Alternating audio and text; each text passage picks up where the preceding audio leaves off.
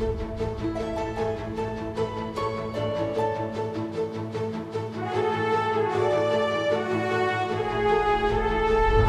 Você está ouvindo o podcast das Educa, a marca de educação médica da DASA. Falamos sobre diversos assuntos relacionados à medicina, inovação, saúde e qualidade de vida, sempre com o objetivo de elevar positivamente o bem-estar físico e mental das pessoas. Estamos aqui para compartilhar conhecimento com qualidade. Meu nome é Moisés Damasceno, sou médico intensivista e head de educação médica do Complexo Hospitalar de Niterói, DASA.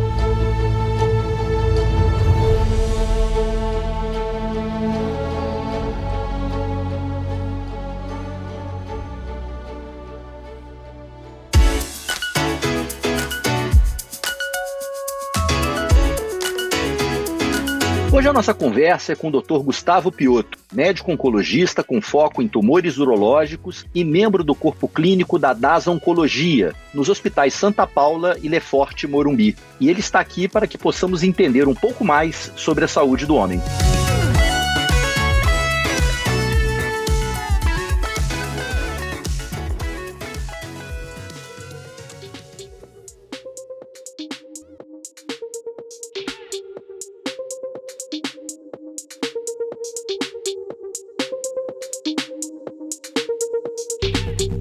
Doutor Gustavo. Muito obrigado pela sua presença aqui hoje. É um grande prazer te receber aqui no podcast das Educa. O Novembro Azul é marcado com uma campanha para conscientizar os homens a fazerem exames para prevenir o câncer de próstata.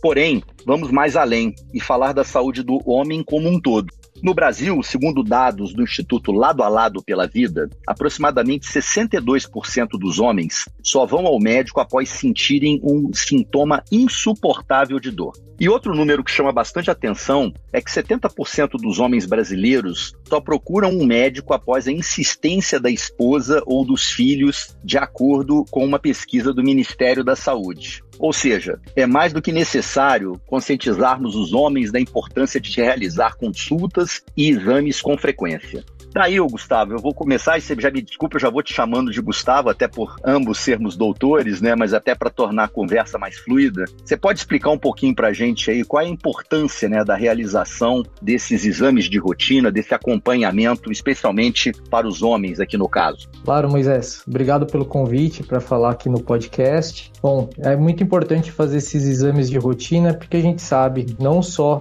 na oncologia, mas nas outras especialidades aí da medicina, a gente sabe que quanto antes a gente fizer o diagnóstico, maior a chance da gente ter um bom controle de diversas doenças e com isso você garante aí que o paciente tenha uma boa qualidade de vida, mantenha sua independência, mantenha sua funcionalidade e quando a gente espera início dos sintomas para investigar alguma patologia, a chance da gente descobrir tardiamente é maior. Então é importante a gente fazer o segmento com o médico e fazer exames de rotina, mesmo que não tenha sintoma algum. Perfeito, doutor Gustavo. Assim, você já está chamando a atenção para a gente, né, do quanto é importante de que, alguma maneira, a gente possa ter o acompanhamento de um profissional de saúde. Você, inclusive, já começa a falar da importância do acompanhamento médico. Até que ponto você entende que a gente precisa estar tá próximo a um profissional de saúde a partir de uma certa idade, né? Ou seja, seja o médico e pensando no médico, além do urologista, que é o seu caso aqui, ou do onco-urologista, né? Vamos colocar assim. Tem algum outro profissional, algum especialista, alguém que você julgue que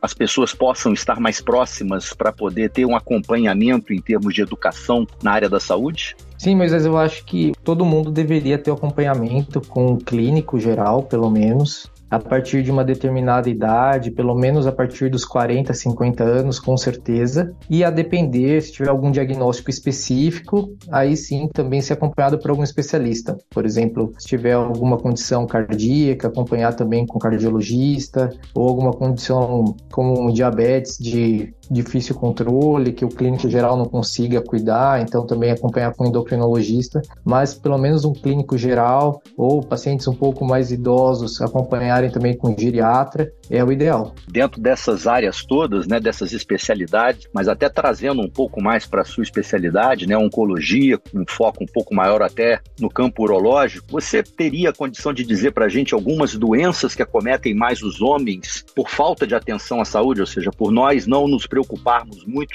Tem algum tipo, algum grupo de doenças que você julgue mais importante para que os homens, de uma certa forma, ficassem mais atentos? Sim, a gente sabe que as patologias mais comuns são as patologias cardiovasculares, né? Então, problemas cardiológicos ou até mesmo AVC, as doenças oncológicas. São as patologias mais graves e que mais causam mortalidade, tanto em homens quanto em mulheres, na verdade. E então são as patologias que a gente tem que tomar mais cuidado e mais prevenir. Então essas doenças, tanto as doenças cardiovasculares, então infarto, derrame, quanto as doenças oncológicas. Claro que tem outras patologias também, mas essas são as que a gente tem que ter mais cuidado. E se a gente for pensar na área oncológica propriamente, né, a gente tem aí a informação de que a partir dos 50 anos, nos homens, o câncer de cólon, né, o de intestino, acabam tendo uma predominância relativamente importante, né, levando-se em conta especialmente o fato de que ele tem um desenvolvimento mais lento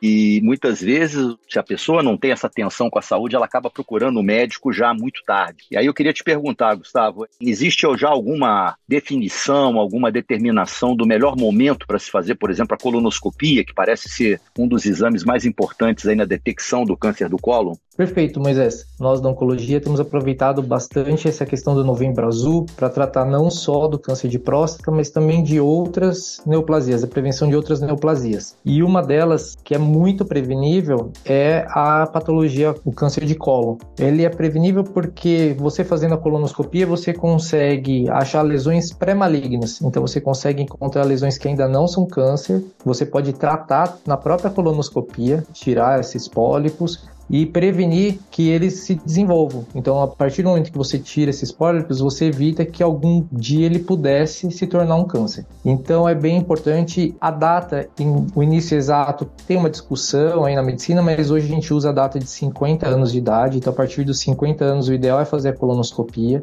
A gente sabe que se a colonoscopia vier normal, aí depois dá para fazer com intervalo grande, cada 5 até 10 anos de intervalo entre uma colonoscopia e outra. E se tiver algum achado, aí faz com uma frequência um pouco maior. Em alguns casos específicos, como quando tem histórico familiar, a gente recomenda começar antes. Se, por exemplo, o parente que teve a neoplasia de cólon teve com 55 anos, a gente recomenda que comece aos 45, então 10 anos antes da data do diagnóstico desse parente próximo. Muito bom, Gustavo. Ou seja, o que é importante aqui, aqueles que estão nos ouvindo, ou seja, qualquer prazo que exista, né, normalmente para os exames em cima de algumas doenças oncológicas, se você tem algum tipo de câncer no histórico familiar, o ideal é que você antecipe né, esse exame ou antecipe a procura ao oncologista ou algo do gênero. Porque você falou, vale para o câncer de colo, mas também chega a valer para os outros tumores, estou certo? Perfeito. É muito importante que o clínico médico que te acompanha ou o geriatra que te acompanha saiba do seu histórico familiar, porque baseado nisso ele consegue personalizar os exames que você vai fazer, como screening, como exames de rotina para evitar essas neoplasias. Então é muito importante que o seu médico de referência esteja ciente desse histórico. Perfeito, perfeito.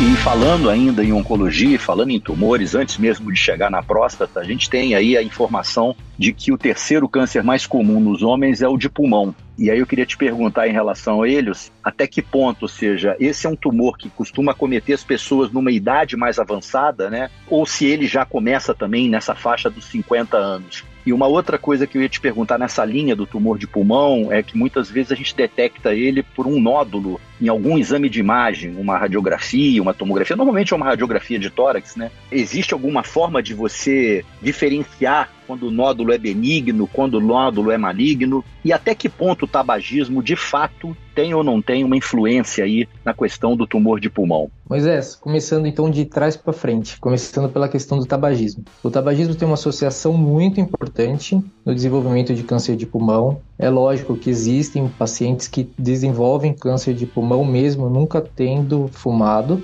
mas a gente sabe que a maioria dos pacientes com câncer de pulmão tem um histórico de tabagismo. Então, a cessação do tabagismo é o ponto-chave nessa questão. Quem fuma tem que parar de fumar o quanto antes. E a gente sabe que à medida que vão se passando os anos após a cessação do tabagismo, o risco aos poucos vai caindo de desenvolver câncer de pulmão. Especificamente para esses pacientes que têm histórico de tabagismo, principalmente para os que têm histórico atual de tabagismo, a gente preconiza que a partir dos 50 anos façam uma tomografia de tórax. Aí uma tomografia que a gente fala com uma tomografia de baixa dose de radiação, então uma tomografia com menos radiação do que a tomografia habitual, para poder verificar o pulmão e achar precocemente caso tenha algum tumor lá, ainda numa fase em que seja operável, que seja tratável com cirurgia. Em relação à investigação do nódulo do pulmão, quando tem um achado em algum exame,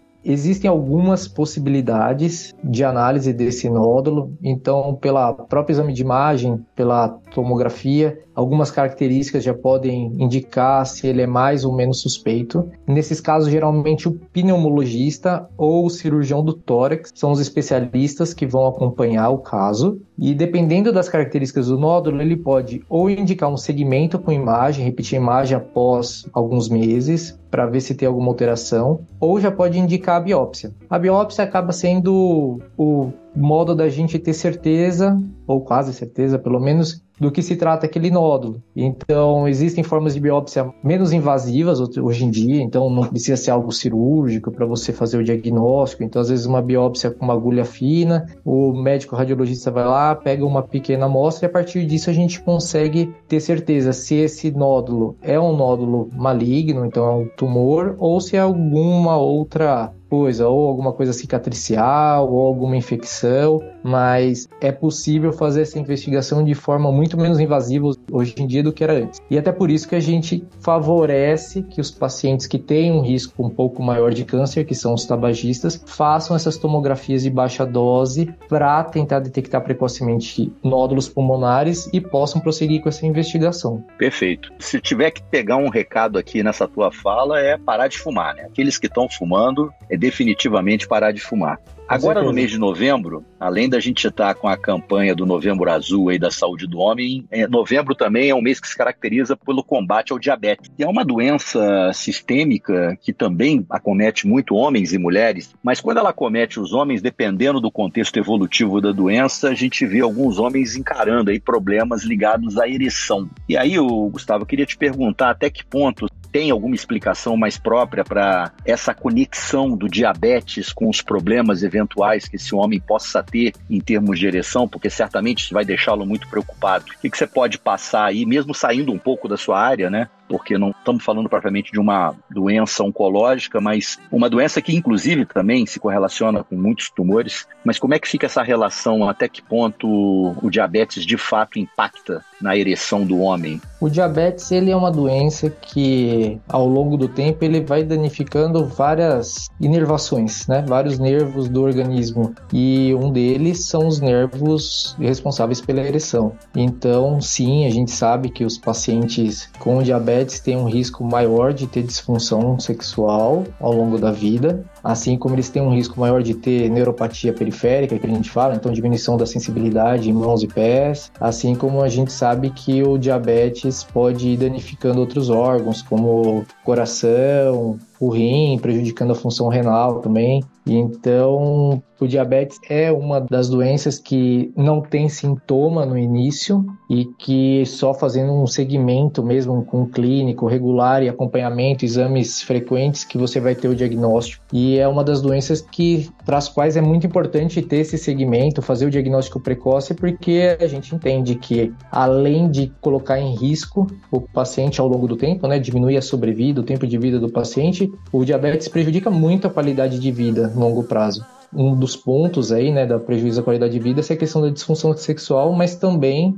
essas outras alterações aí em outros órgãos, né, que também comprometem a qualidade de vida do paciente. Por isso é muito importante, novamente, ter esse segmento regular e procurar o seu médico e fazer os exames de rotina e assim que tiver o diagnóstico de alguma patologia como diabetes, já começar a tratar precocemente. É, na sua fala inicial, né, quando você fala da questão do profissional de saúde, você já deixa bem claro né, a importância de que as pessoas possam ter seus médicos, seus clínicos, cardiologistas e possam estar fazendo o seu acompanhamento, que no caso do diabetes, muito provavelmente o clínico vai ter condição de detectar e certamente conseguindo detectar precocemente fica mais fácil até evitar esse problema, né? Verdade, é isso mesmo.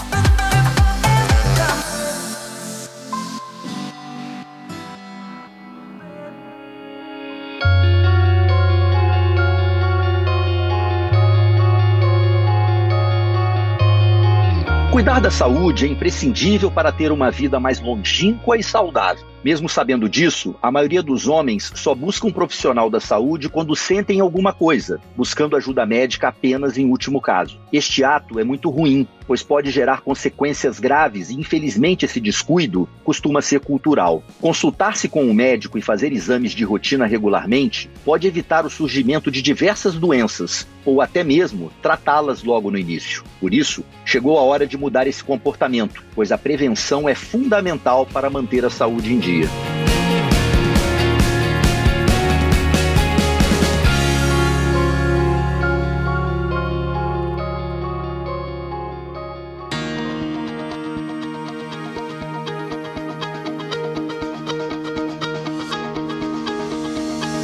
Vamos chegar na próstata então. Deve ter muita gente aqui nos ouvindo querendo ver a gente falar da próstata. Mas eu queria começar te perguntando como é que você vê essa relação do urologista e do oncologista num paciente que possa vir a ter suspeita de próstata? Porque a gente sempre fala muito da figura do urologista, né? Mas o oncologista tá ali, tá junto, né? Os dois normalmente trabalham juntos nesse tipo de tumor. O que, que você pode nos falar, Gustavo, dessa conexão aí, dessa relação profissional entre o urologista e o oncologista na suspeita de um tumor de próstata? Nós oncologistas trabalhamos muito próximos dos urologistas, realmente, mas o urologista no final do dia é a porta de entrada para esse paciente. Então, o urologista é o médico que vai fazer o segmento de rotina, o urologista que vai fazer a partir da idade determinada, que hoje a gente trabalha com a idade de 50 anos para início do exame do toque anual. Então, o urologista é o especialista que vai fazer esse exame de toque retal para sentir se tem alguma alteração na próstata, se tem algum nódulo palpável.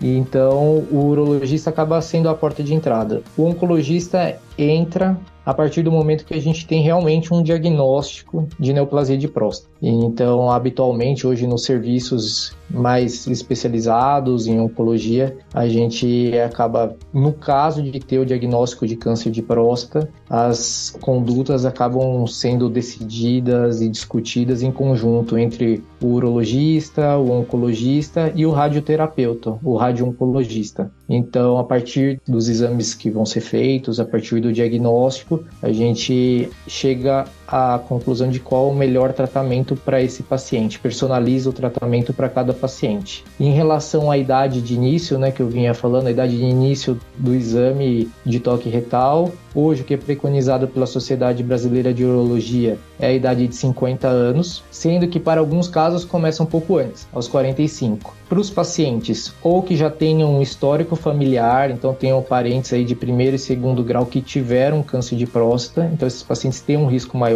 então começam a fazer o exame um pouco antes, aos 45 anos. E também para os pacientes da raça preta, porque eles têm um risco um pouco maior em relação ao câncer de próstata. E eles têm câncer de próstata um risco de ter com menor idade. Então, por conta disso, também o rastreio começa um pouquinho antes, aos 45 anos. Perfeito, Gustavo. Você acabou já tocando aí, talvez o primeiro exame, e é um exame que até o próprio médico pode fazer, é a questão do toque retal. A importância do toque retal como um dos exames possíveis aí de rastreio. Tem algum outro exame ou alguns outros exames que você citaria nessa fase inicial de investigação diagnóstico que você acha que sejam importantes para te dar mais substância para pensar no diagnóstico de tumor de próstata, além do próprio toque retal? Sim, quando o paciente é submetido ao screening, né, ou seja, a essa investigação, a profilática, digamos assim, sem sintomas, já é acompanhado, é feito o exame para tentar detectar precocemente alguma alteração. Além do toque retal, é feito um exame de sangue que chama PSA, que é um exame antígeno prostático específico. Então é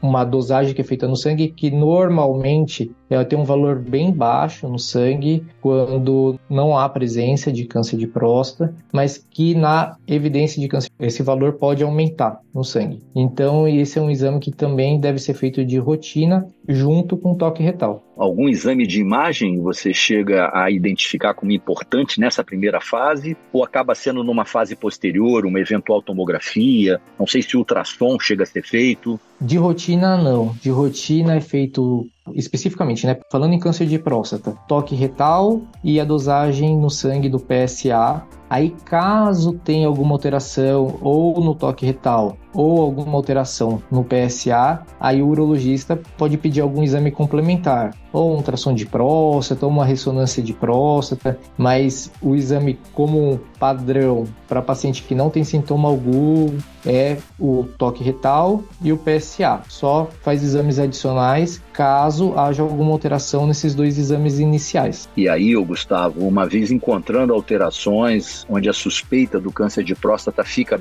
mais evidente, quais seriam os passos iniciais assim? Você acabou de complementar que do ponto de vista de diagnóstico, você talvez fizesse uma ressonância, talvez fizesse uma tomografia, talvez um ultrassom, mas e do ponto de vista de tratamento? Para o pessoal entender de uma maneira ampla, a gente não vai entrar aqui no detalhamento né, de um tratamento de tumor de próstata, mas quais são os primeiros passos, assim, normalmente, pensando-se em tratar um tumor de próstata? Bom, os primeiros passos são na suspeita de um câncer de próstata ou por uma elevação do PSA, ou por uma alteração no toque retal, o urologista vai seguir com uma biópsia de próstata. Então, vai ser feita uma biópsia para detectar se há mesmo algum tumor ou não na próstata. Caso seja verificado que há um câncer de próstata, o próximo passo é entender se ele é localizado, ou seja, está só na próstata, ou se ele já tem presença em algum outro órgão do corpo. Por exemplo, se ele já afetou os ossos, na maioria das vezes, fazendo um diagnóstico precoce, você vai descobrir quando ele ainda está restrito à próstata.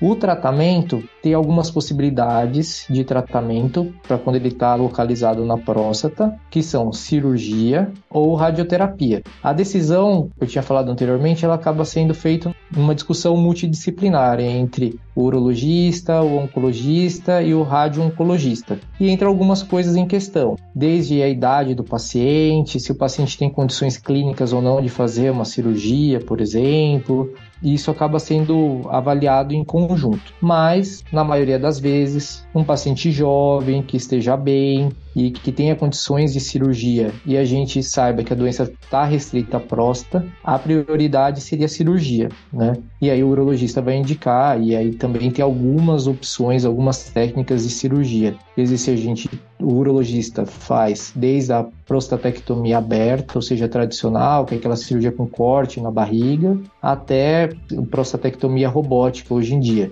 Também tem pequenos cortes, mas é feita a cirurgia com auxílio de um robô, o cirurgião ainda que opera o robô, não é o robô que opera sozinho, que às vezes tem essa confusão, né? O pessoal acha que o robô está operando sozinho. Não, é o urologista que está operando. A única coisa é que com a presença do robô, o urologista consegue fazer cortes menores, ter uma maior precisão na cirurgia e algumas vezes tem a recuperação pós-operatória um pouco mais rápida do que quando faz a cirurgia tradicional. Mas também isso, se a cirurgia vai ser a tradicional, se vai ser a robótica, se vai ser por videolaparoscopia, que é com pequenos furos com câmera. Isso daí vai ser decidido pelo urologista em conjunto com o paciente também. Ou seja, muito provavelmente o tratamento deva passar ou por cirurgia, ou por quimioterapia ou por radioterapia, mas isso vai ser definido pelo médico conforme o tipo, o estagiamento do tumor, conforme a condição clínica do paciente, certo? Correto. A quimioterapia hoje fica reservada só para pacientes que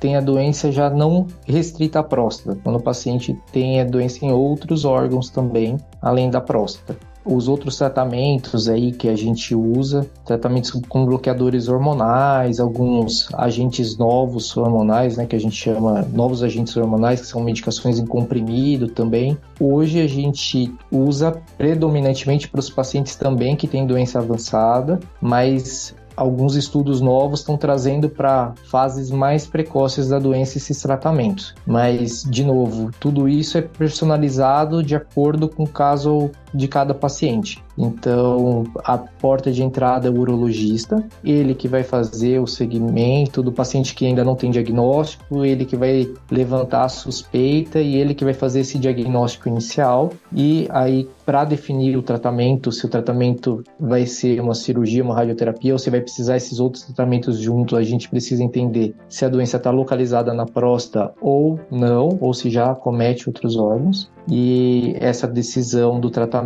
baseado em tudo isso daí é personalizada para cada paciente, para a condição clínica de cada paciente.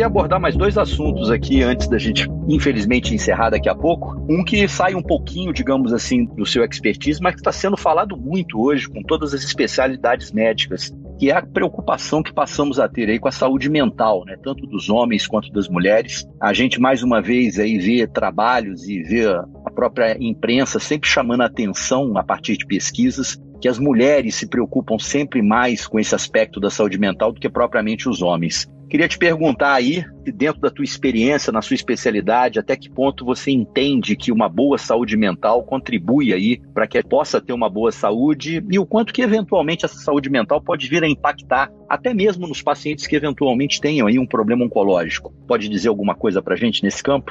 Bom, Moisés, a gente sabe que a saúde mental acaba afetando muito o quanto o paciente vai aderir, tanto a esse segmento com o médico clínico geral dele, o quanto ele vai fazer os exames ou não, quanto caso tenha algum diagnóstico, seja de diabetes, pressão alta ou até mesmo algum diagnóstico oncológico, o quanto ele vai aderir ao tratamento, ao quanto ele vai realmente tomar as medicações adequadamente, ele vai comparecer adequadamente às consultas. Então a gente sabe que a saúde mental acaba afetando indiretamente nesse caso o tratamento também de outras patologias, além do que a saúde mental em si também é muito importante para que você garanta que o paciente tenha uma boa qualidade de vida. Então, que ele aproveite a vida, consiga viver na sua plenitude. E, além disso, a gente sabe que os pacientes, hoje em dia a gente fala muito dessa questão da longevidade, então, dos pacientes que vivem mais anos, até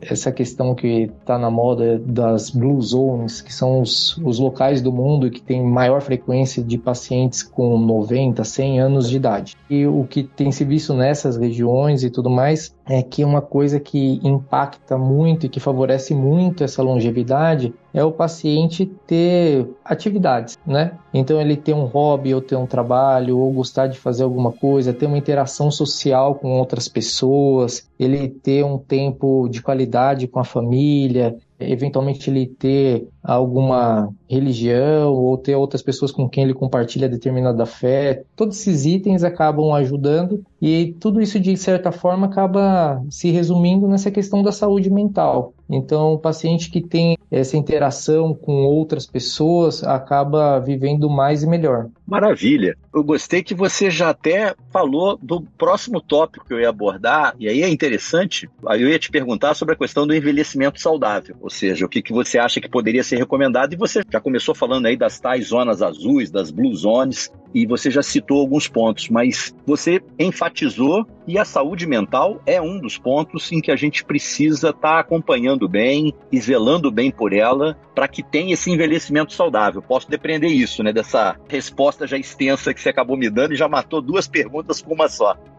Perfeito. É interessante, até teve uma coisa que saiu recentemente da Sociedade Americana de Cardiologia, falando alguns pontos que são interessantes para a saúde, né, do paciente como um todo. E além dos tradicionais aí, controle de pressão, controle de diabetes, colesterol, eles incluem muito essa questão da dieta adequada, então uma dieta balanceada, rica em legumes, vegetais, atividade física regular, como uma coisa muito importante, tanto para prevenir, evitar, né, tanto doenças cardiovasculares quanto neoplasias, mas também para manter funcionalidade, para manter a força. Então, para o idoso ser independente, para conseguir ter suas atividades. A questão do sono, então de ter um sono regular e com isso também ter uma melhor função cardiovascular e a questão da saúde mental. Então, todos esses outros itens acabam se associando não só controle de doenças e patologias, mas também nessas questões envolvidas com bem-estar, né? Então, atividade física regular, um sono adequado, saúde mental, uma dieta adequada. Excelente, Gustavo. Bom,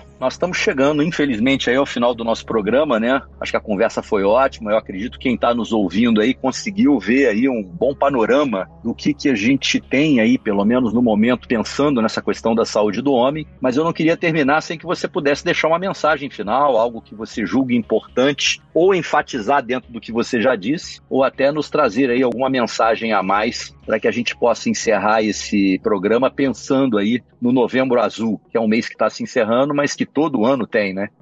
Perfeito. Gostaria de deixar minha mensagem e ela é a seguinte: na dúvida, vá ao médico. Você precisa ter um médico de referência, principalmente para quem já passou aí dos 40 anos, tem que ter um médico de referência, ter um clínico, passe em consulta e esse clínico vai te ajudar a cuidar da sua saúde. Quando for o momento de você passar no urologista, quando for o momento de você fazer a colonoscopia, ou quando for o momento de você fazer exames, ele vai te orientar. Então, acho que essa seria a mensagem: aproveitar esse momento do Novembro Azul e quem não tem um médico que o acompanhe regularmente, procure esse médico, acompanhe, pergunte sobre todos os exames que tem que ser feito em cada idade, seja curioso. É, acho que esse é o mais importante. Muito bom, Gustavo. Mais uma vez queria te agradecer. Obrigado aí por ter aí compartilhado um pouco do seu tempo, do seu conhecimento conosco e agradecer a todos vocês que estão nos ouvindo. Um abraço.